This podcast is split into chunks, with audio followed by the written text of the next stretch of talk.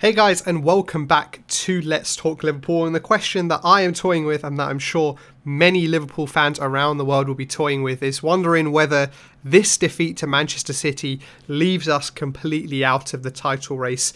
As was always going to be a tough game anyway, and given the run of form we've been in over the past four to six weeks, and how good City have been in particular over the past month or so this game was going to be a crunch game to really test our credentials to see whether we really still could cut it this season.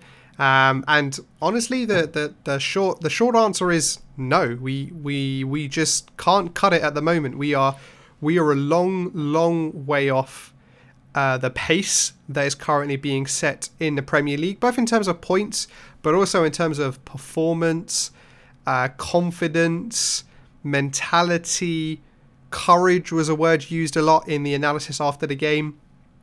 We're just a long way off in in many in all ways um, at the moment, and this game really exemplified it because we were we were playing the team that's probably the polar opposite of what we are right now. A team playing with confidence, a team playing with fluidity, uh, a team playing, um, you know, not holding anything back, uh, always trying to win, looking for ways to score goals, and um, yeah, it was it was a it was a very very tough game, uh, and one that I'm sure we'll look back on uh, at the end of the season and say, you know what, that's that's the game we knew where where City were going to win the league. Similar to how I think the Liverpool versus Manchester United game was last season, where we beat United two 0 at home. I think I think this is an equally defining. Uh, game. But going into the game, there was obviously a couple of key questions, uh, mainly around the starting lineup as to whether Jurgen Klopp would give any of the new centre back signings uh, a debut. Obviously, it would have been a huge game to, to bring them into, uh, both having not played you know, at the highest level, um, plus obviously being their, their debut. Uh, and then also, we had the uh, uncertainty of whether Alisson, Fabinho, and Mane will be back into the team. And on the second bit, fortunately for us, uh, Alisson, Fabinho, and Mane all recovered from their various illnesses and knocks. Um, they've kept them out of the last couple of games and they're all back in the starting lineup today. Uh, and to answer the defensive one, it was Jordan Henderson, Fabinho that came in. I think that was always going to be likely. I think given the the the relative inexperience of both centre backs, I think had we brought in someone that was maybe late twenties or slightly older, uh, had played around quite a bit, then maybe Klopp would have felt more confident. But because we had two young defenders, I don't think Klopp was ever going to start them. And then the challenge for Klopp is going to be when does he start them? We've got I think Leicester up next, and then Everton. And those are those are huge games against teams around us. Everton, I believe, if they win their two games in hand, go above us into fourth. So that's kind of how tight things are around the top four um, table. But um, yeah, so we started off Henderson and Fabinho. I guess the other the other change was that Curtis Jones came in for James Milner. I think that was purely just because James Milner couldn't play. Um, he played like three or four games in the space of two weeks, and um, Curtis Jones, when he did come on against West Ham last weekend, uh, really did make a difference and so uh, we needed him to, you know, his his driving, the way he plays when he drives forward, runs with the ball. Um, Klopp obviously thought we needed that, and then obviously the front three were re- reunited again. The first half panned out um, in a slightly strange way. City kind of held the ball. Um, we pressed or looked like we wanted to press, but didn't uh, really kind of full commit to it. Uh, and I think that kind of sums up a, a, bit of the entire game that we played within ourselves, I think. Uh, I think watching it, the way I saw it was that the message to the players was don't lose. And hence the first half was very cagey. And sorry, that that response was from a Liverpool perspective. And the Liverpool perspective was don't lose this game. We've obviously lost two home games in a row. We didn't want to make it three home losses. Uh, plus, you know, we didn't want to give City that momentum and confidence that they would get from from beating us at Anfield, like they haven't done for such a long time. And I feel like that's how we played. The fullbacks really didn't kind of get forward at the, at the pace and speed that they that they have been in the past.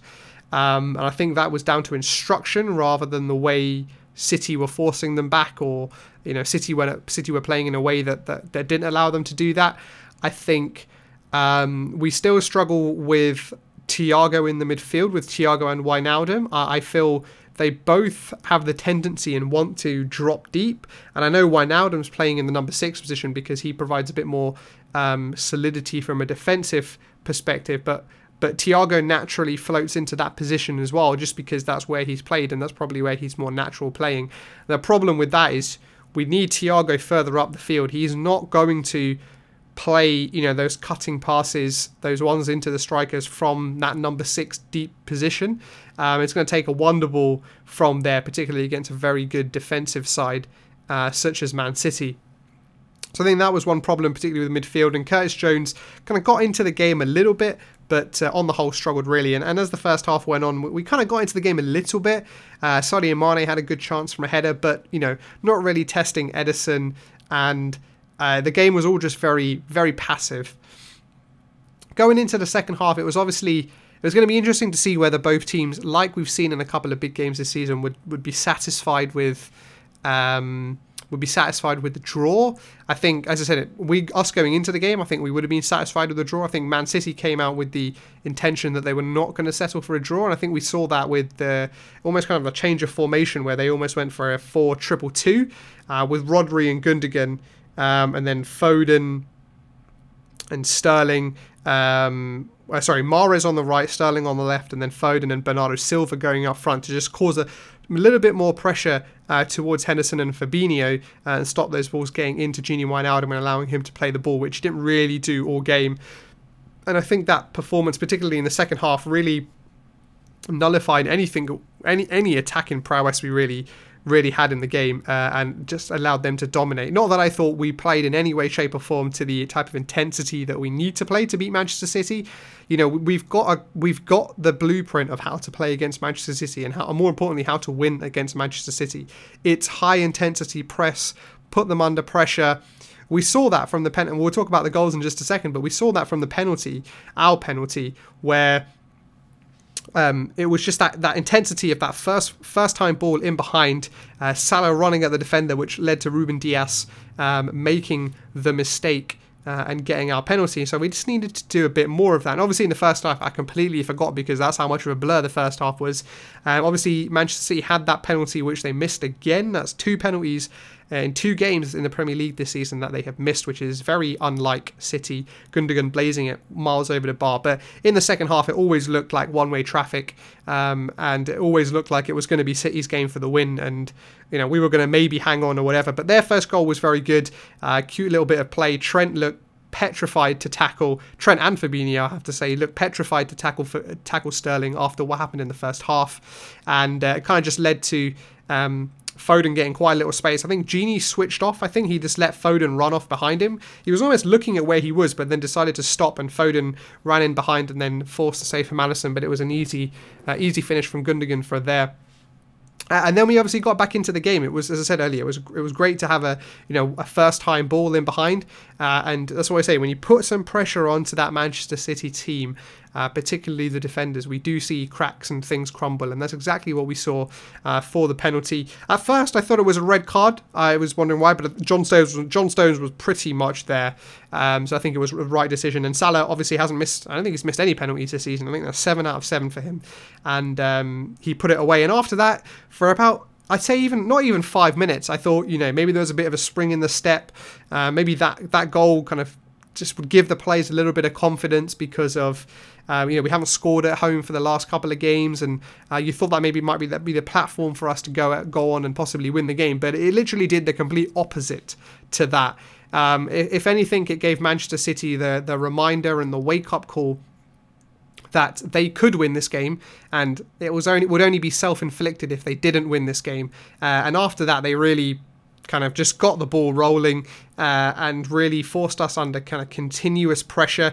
And honestly, I can't even remember the order in which the goals went in, but there was a fantastic goal um, from Phil Foden, obviously the fourth goal. There was a great goal uh, where, one, obviously the, the two goals they scored in between, the first and the fourth, were Alisson mistakes, which were which were definitely uncharacteristic. We obviously saw when he first came into Liverpool um, him make a couple of those mistakes. The, the the one against Leicester, the Jamie Vardy one, is one that springs to mind. But but so often he's been so reliable both with his saves, um, but also with his feet and his distribution.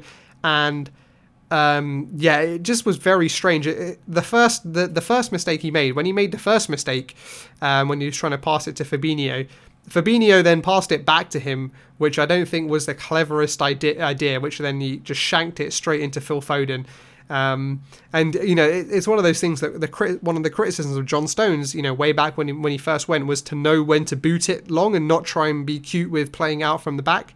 And I think um, in that moment, I think Alisson um, just made the wrong decision. And this is not about to go too hard. This is not about going hard on Alisson, but it was just um, just a mistake, and and then he, you know his confidence was shot after that, and I think that was a big reason why he messed up a fairly simple clearance for the for the second for his second mistake and, and Manchester City's third goal. Uh, but I've got to give big credits here to Phil Foden. Um, we you, you, know you have to appreciate great players when they play against you and when they put in performances like they put in um, like he put in against us. It was crazy. Um, in the first half he was fairly anonymous and that probably would explain why City weren't as threatening in the first half but he was all over it in the second half. Absolutely all over it. And his goal capped it off. Obviously he got the he got two assists. Yeah he got two assists um, so I'm sure in FIFA he'll be getting a team of the week. But um, he, he was absolutely fantastic, and it would be wrong for me not to call him out and uh, praise him on a fantastic performance. But then attention turns to us, I guess, and what we're going to do. I think the thing that's frustrating me a little bit is yes, obviously the confidence is down, etc., but just nothing seems to be changing. We're just still sticking to the way of playing you know, we're not trying something different to even give the players a different challenge to get their minds thinking freshly. We're just, we're, we, it feels like we're beating the same dead horse now, and, and it's becoming a little bit of a problem.